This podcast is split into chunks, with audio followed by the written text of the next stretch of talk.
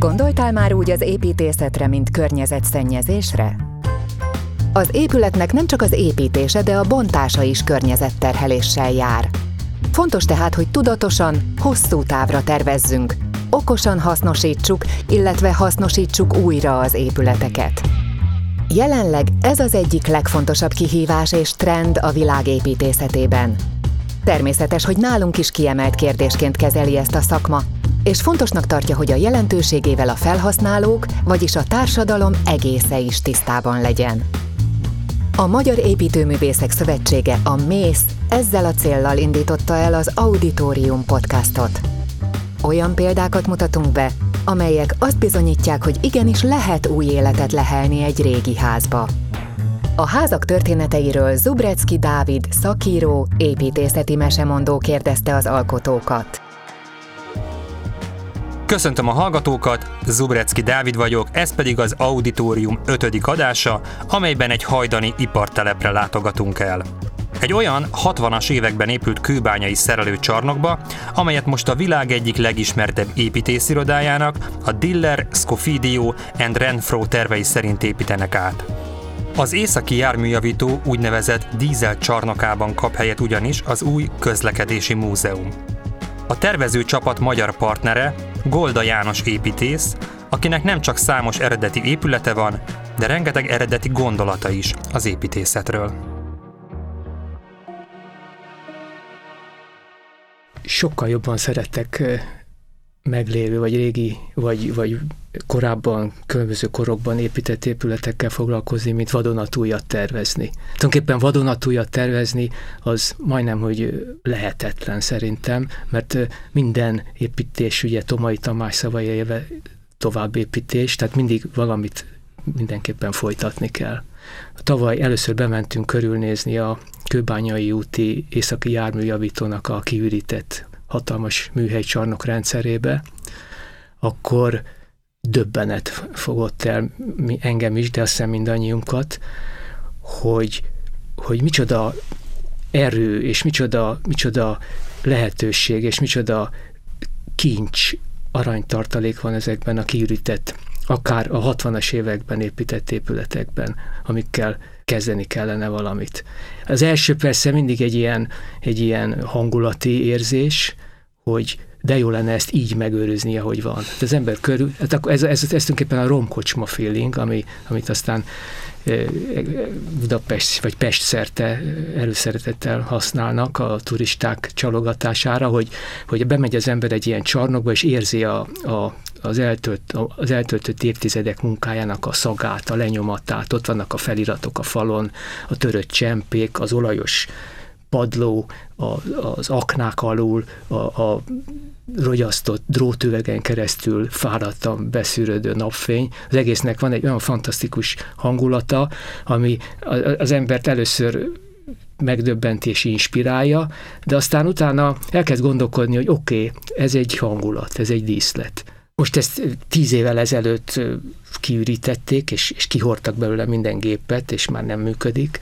De hogy lehet ezt újra élővé tenni, és a közösség számára befogadhatóvá tenni? Ez az igazán nehéz és komoly lecke, és ez már tulajdonképpen egy picit túlmutat az építészeten. Na most itt, itt befűzök egy, egy másik gondolatot, mert amikor ott sétálgattunk a, a Diesel-csarnokban, akkor egy idő után egy nagyon erős déjà vu érzésem jött elő, hogy én ezt már egyszer átéltem valahol, és akkor gondolkodtam, és rájöttem, hogy Miskolcon harminc vagy negyven évvel, tehát nyolcvanas évek, hetvenes évek végén költöztünk Miskolcra, és a Kollektívház nem messze volt a, a vasgyártól, az acélművektől, a Lenin kohászati művektől. És akkor ugye dübörgött Miskolc, az acélváros projekt, és ö, húszezer ember dolgozott a gyárban, az, az város volt a városban, a gyárváros. Egyszer-kétszer lehetett ott bemenni, mert nagyon szuper titkos volt, de amikor benn voltunk, akkor láttuk, hogy az egy nagyon komplex és nagyon összetett világ Miskolc és Diósgyőr között a Színva völgyébe bele passzintva, saját pályaudvarral, saját lakóteleppel, mindenféle ö, kohászati, meg, meg, megmunkáló csarnokokkal, egy fantasztikus világ, és akkor a, a déjà vu érzés ott jött vissza, hogy amikor a kilencvenes évek után ö, ö, egy, egy ilyen rövid, viszonylag nekünk rövidnek tűnő válság után elkezdett így halódni az egész, akkor egyszer csak így pakk, így bezárták az egészet. És a húszezer embert hazaküldték, a gépeket leszerelték, és tulajdonképpen azóta is ott van a Nagy Miskolcot nézve a város közepén egy harminc-negyven hektáros fekete lyuk, egy, egy, egy rozsdafolt, egy üresség, amit se kiköpni, se lenyelni nem tud a város, és, és nagyon nehéz, tulajdonképpen egy nagyon nehéz, fel kell nőni ehhez a feladathoz, hogy egy ilyen, egy ilyen dolgot egy közösség, most tágabb értelemben nem csak az építészek, hanem a város, a megbízók, a vállalkozók, meg mindenki együtt fel tudjon dolgozni, és újra hasznosíthatóvá tudja tenni. Szóval ez jött be ott a, ott a Kőbányai úton, ez az érzés, hogy, hogy, hogy tulajdonképpen ez egy, ez, egy, ez egy nagyon nehéz lecke, és nagyon komoly közösségi kooperáció, közös gondolkodás kell hozzá, sok mindenki részéről, hogy ez ebből tényleges valóság legyen. És akkor egy másik déjà vu érzés, hogy eszembe jutott a, az Erzsébet téri autóbuszvégállomás, Nyíri Istvánnak a, a, a épülete, amivel viszont szerencsém volt foglalkozni a kétezres évek elején, ami, ami, ami tulajdonképpen hasonló probléma volt, ugye, ugye a távolsági autóbusz forgalmat ki akarták szorítani a belvárosból a, a külső körútra, azon kívülre, úgyhogy új funkciót kellett keresni ennek, ennek a gyönyörű modernista épületnek, és akkor sokat foglalkoztunk Nyírivel, az épülettel magával, és az újrahasznosítással, és egy hihetetlen összetett és, és nehéz folyamat volt az is, még mindenféle kitérőkkel, ugye Design Központ, Pohárnok Mihálynak a próbálkozásai, meg egyemek, míg nem megtalálta a maga, hát a romkocsma belvároshoz kapcsolódó ilyen kőkemény éttermi söröző, strand jellegű söröző funkcióját az épület, ami hát valószínűleg ez áll a legközelebb a valósághoz, most nagyon él. Golda János, Ybl Prima és Pro Architektúra díjas építész, az M-Teampannon vezető tervezője, a Széchenyi Egyetem és az Építészmesteriskola oktatója, a Piarista rend főépítésze. Egész pályáját meghatározzák gyermekkori élményei, a korabeli Józsefváros és Ferencváros építészete, és mindenek előtt a Piarista gimnázium szellemisége. A műegyetem elvégzése után ezerkilencszázhetvenkilencben egyik alapítója, s később maga is lakója volt a Miskolci Kollektívháznak, amely a korszak egyik legizgalmasabb lakhatási és építészeti kísérlete volt Magyarországon. Munkássága rendkívül sokszínű. Tervezett lakótelepet, templomot, családi házat, iskolát, kórházat, könyvtárat és egyetemet.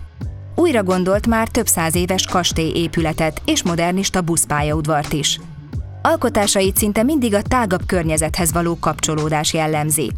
Ebben a szellemben épült egyik leghíresebb alkotása a Debreceni Egyetem élettudományi épülete, amely úgy eredeti és meghökkentő, hogy közben finoman rímel a már meglévő szomszédaira. Újjáépítései közül a Budapesti Piarista Központ a legszebb példa egy ház és környezetének összhangjára. Itt az épület tömbbel együtt született újjá a tér, ráadásul mindkettő kortárs módon, tiszteletben tartva a történelmi hagyományokat is. kétezer-tizenkilencben az M-Teampannon a Diller Scofidio and Renfro magyarországi partnereként nyerte el a Budapesti Közlekedési Múzeum tervezésére kiírt pályázatot. A klasszikus, mindannyiunk által áhított és szeretett klasszikus építészet, ugye zárt, Kör, általában körülkerített városokon belül találta meg a maga léptékét és értelmezési tartományát. De akkor, amikor a mobilitás ezeket a városolakat lebontotta, és megjelent a vasút, mondjuk a tizenkilencedik századtól, aztán persze ez interferált, meg, meg tovább gyorsult az, autó, az automobilizációval, akkor tulajdonképpen kinyílt a város, és az építészet elvesztette a léptékét.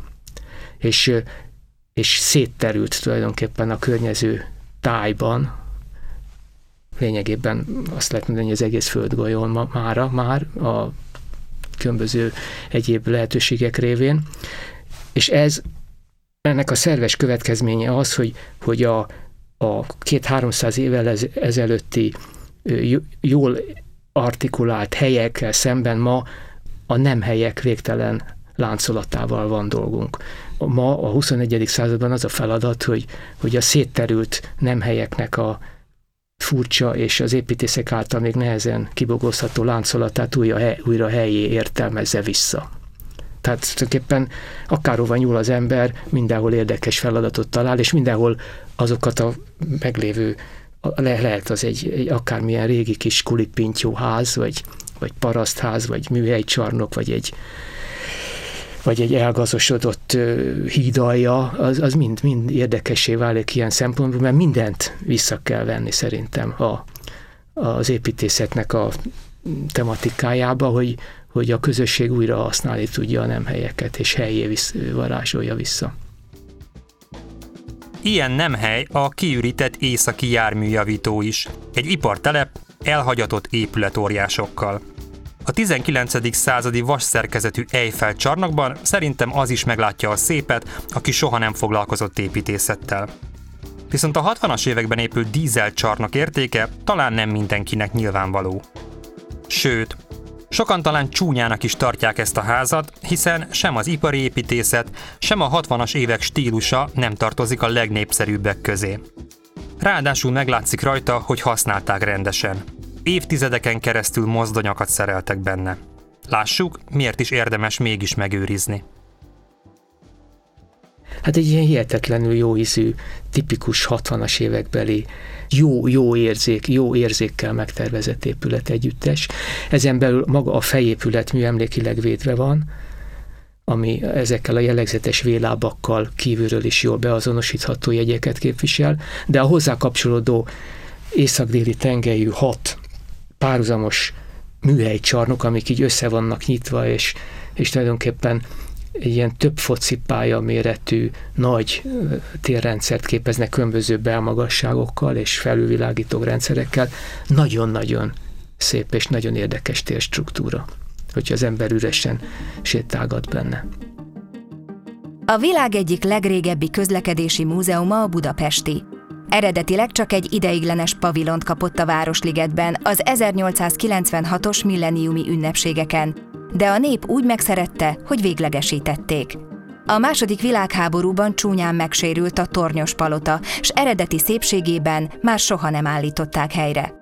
A közelmúltig ebben a félig visszabontott épületben volt látható a kiállítás jó része, míg nem a Liget projekt keretében kissé elhamarkodottan a maradékát is elbontották. Egy darabig úgy volt, hogy az eredeti épület másolatát építik vissza, de aztán beismerték, hogy az alkalmatlan lenne a huszonegyedik századi igények kielégítésére. Új helyszínnek a nem sokkal korábban bezárt északi járműjavítót jelölték ki a Kőbányai út és a Könyves Kálmán körút kereszteződésében a Népliget szomszédságában.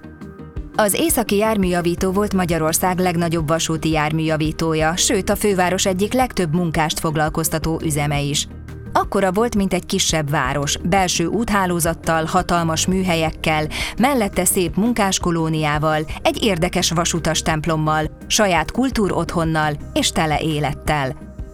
Azután kétezer-kilencben végleg bezárt, és a gigantikus csarnokok jó időre üresen maradtak.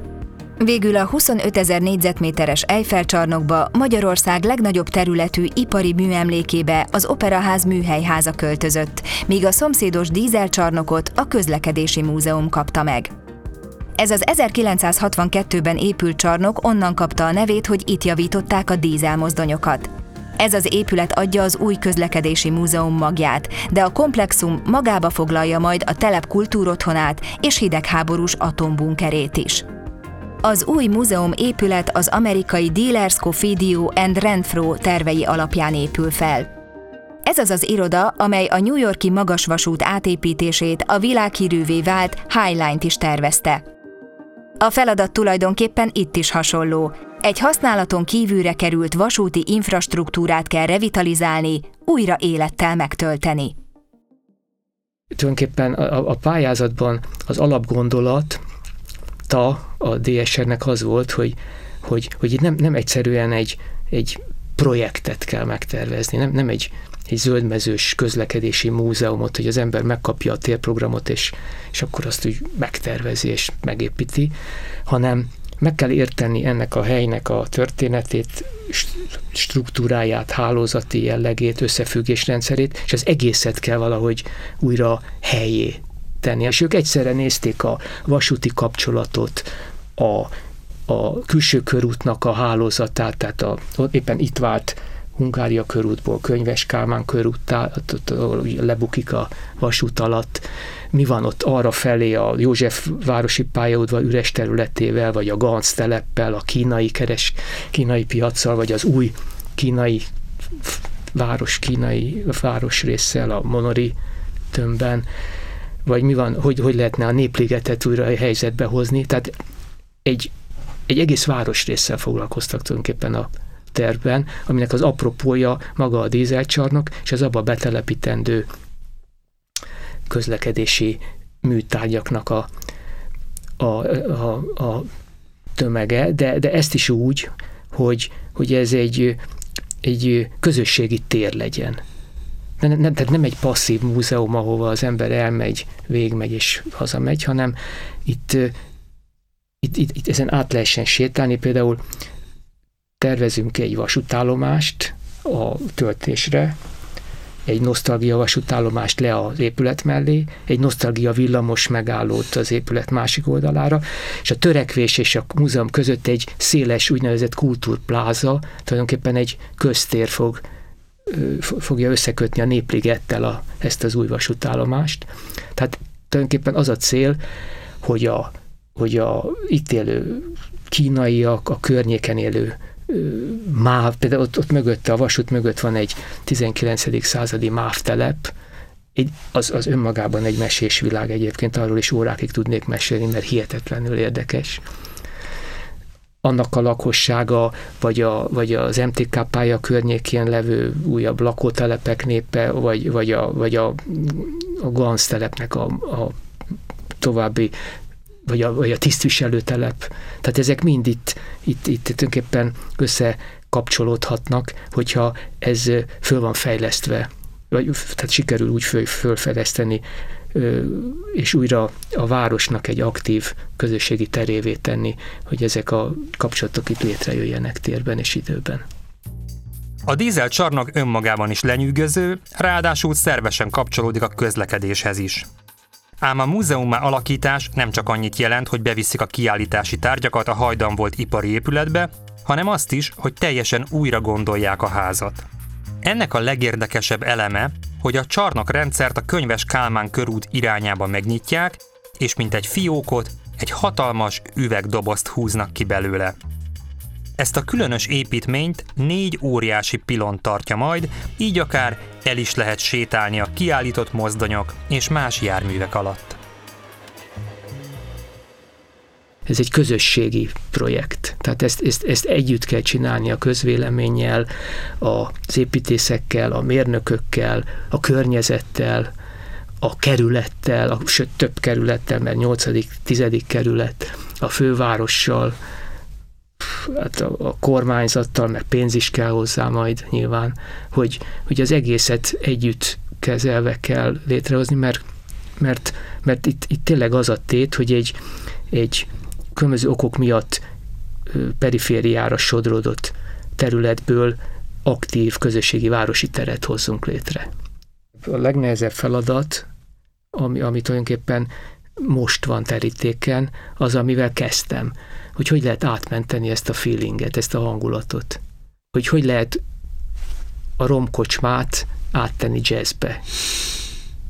Hogy az ne gentrifikálódjon, és ne, ne veszítse el a, a, a lelkét, a, a, azt, azt a belső, a szagot, vagy a felületeknek ezt a, ezt a különös vibrálását, hogy az megmaradjon benne, de mégis belekerüljön az a technológia, ami hát Meg, meg az a biztonságtechnika, meg, meg minden egyéb, ami egy mai, egy huszonegyedik századi múzeum alapfeltétele. És itt hát itt, itt, itt szó van tűzvédelemről, akadálymentesítésről, és akkor nem beszéltem a különböző egyéb vállalásokról, hogy ez egy, ez egy környezettudatos épület legyen, nem mindegy, hogy hogy van megoldva a fűtés, a világítás, és, és a megközelítés, a parkolás, a megállókhoz, a vasútállomásokhoz való kapcsolatrendszer, stb. stb.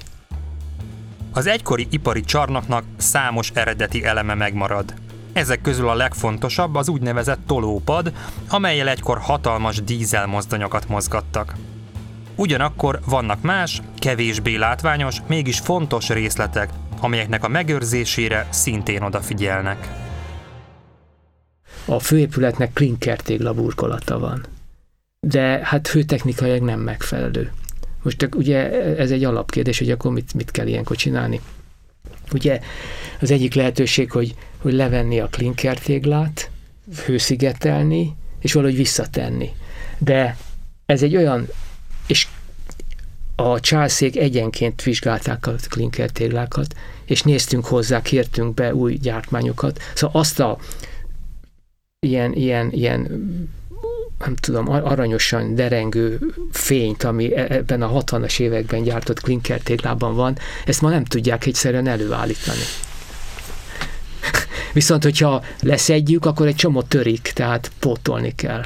Tehát ez például, és ilyenből van ezer probléma, hogy hogy, hogy, hogy lehet átmenteni például a fejépületnek a, úgy a karakterét, hangulatát, építészeti jellegét, hogy, hogy az ki kell cserélni a nyilájzárókat, stb. Tehát mindent meg kell rajta csinálni, hogy, hogy mai előírásoknak megfeleljen, de mégis megőrizze ezt a feelinget. Vagy, vagy, vagy a csarnokban, tehát olyan gyönyörű részletek vannak, de például épp most legutóbb néztük, hogy, hogy, hogy vannak eredeti drótüveg felületek, amik még egy régebbi technológiával készült ilyen rogyasztott anyagszerű hatást keltenek, ahogy átsüt rajtuk a nap. Helyenként ezt kicserélték korszerű drótüvegre, ami viszont már nem anyagszerű, ott nincs, tehát nincs ilyen rogyasztás, vagy hullámosodás benne, és a, a, mindenki érzi, hogy ez már nem az. Uh-huh. Pedig ez tényleg egy abszolút nüansz, tehát ezt, de, de mégis ilyeneken múlik. Ilyeneken múlik a dolog. Vagy az, hogy, hogy, hogy van egy fal, ahol tele van ilyen, mindenféle ilyen vezetékekkel, hogy, hogy meddig lehet elmenni, hogy lecsupaszítani, mert, mert, mert úgy szép, ahogy most van, de így nem maradhat nyilván, ki kell takarítani. Azért sok helyen a Amerikában is, meg, meg Nyugat-Európában is vannak jó példák, hogy hogy lehet úgy felújítani egy, egy akár egy modern hatvanas, hetvenes években épült csarnokot vagy épületet, hogy, hogy ne tűnjön el belőle a lényeg. Az Északi Járműjavító jelenleg az egyik legizgalmasabb terület Budapesten. Olyan fejlesztési lehetőséget rejt magában, mint a millenáris az ezredfordulón. És jó látni, hogy nem jut mondjuk a közvágóhíd szomorú sorsára. Vagyis a lerombolás helyett az ipari értékek megőrzése történik. Ez volt tehát az Auditorium ötödik tavaszi évadzáró adása, amelyben Golda János, az új Közlekedési Múzeum tervezőcsapatának magyar partnere mesélt az építészeti értékőrzésről és értékteremtésről. A következő adással ősszel jelentkezünk, a témánk természetesen továbbra is a régi épületek újragondolása, újrahasznosítása lesz. Tartsatok velünk akkor is! Zubrecki Dávidot hallottátok. Szervusztok! A viszonthallásra. Az Auditorium podcastot hallottátok. Bízunk benne, hogy sikerült átadnunk valamit abból a fenntarthatósági szemléletből, ami az építész szakmát jelenleg leginkább foglalkoztatja. Nekünk városlakóknak is közös érdekünk, hogy olyan épületek vegyenek körül minket, amik nem csak rövid távon szépek és élhetők, de hosszú távon is fenntarthatók. Hallgassuk meg erről Krizsán Andrást, a mész elnökét. A Magyar Építőművészek Szövetsége számos történelmi küldetést fogalmazott meg közel százhúsz éves működése során. Az egyik ezek közül, hogy a társadalom nyilvánossága előtt bemutassuk kortárs építészeti értékeinket, egy másik pedig, hogy határozott véleményt formáljunk a minőségi épített környezet érdekében. E két törekvés számos ponton találkozik egymással. A múlt értékeinek felismerése és megőrzése az elmúlt évtizedekben már nem csak építőművészeti, de fenntarthatósági, környezetvédelmi szempontból is egyre fontosabbá válik. Ahhoz azonban, hogy ezeket az építészeti emlékeket megőrizzük, nem elég a szakma bevonása. Hiába tudják az építészek, hogy egy ház fontos, védendő alkotás, a nagy közönség nem látja meg benne az értéket, ha nem érzik magukénak. Legalább ennyire fontos bemutatni azokat a jó példákat, amelyek egy-egy régi épületet új élettel töltöttek meg. Hiszen a társadalom nagy része, a későbbi felhasználók, megrendelők ezeken a példákon keresztül láthatják, hogy egy régi házat meg lehet menteni, sőt, meg is éri megmenteni. Ha azzal szembesülnek a laikusok is, hogy egy újjászületett, újrahasznosított ház legalább olyan izgalmas, érdekes, látványos lehet, mint egy új építésű, akkor bátrabban választják ezt a megoldást. Ha ezt az üzenetet át tudjuk adni a nagy közönségnek, akkor van esélyünk megmenteni a huszadik századi épített örökségünk értékes darabjait.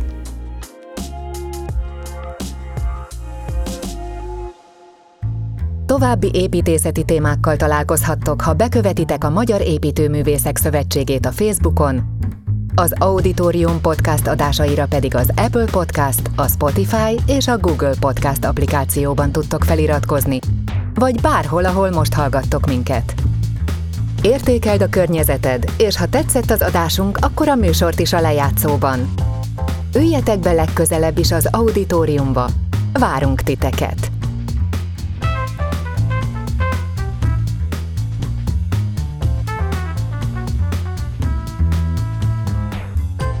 Az Auditorium készítői voltak: műsorvezető Zubrecki Dávid, narrátor Bertalan Ágnes és Zsigmond Tamara, zenei és utómunkaszerkesztő Újvári János, felelős szerkesztő Libor Anita, kreatív producer Pentelényi Kovács Tímea.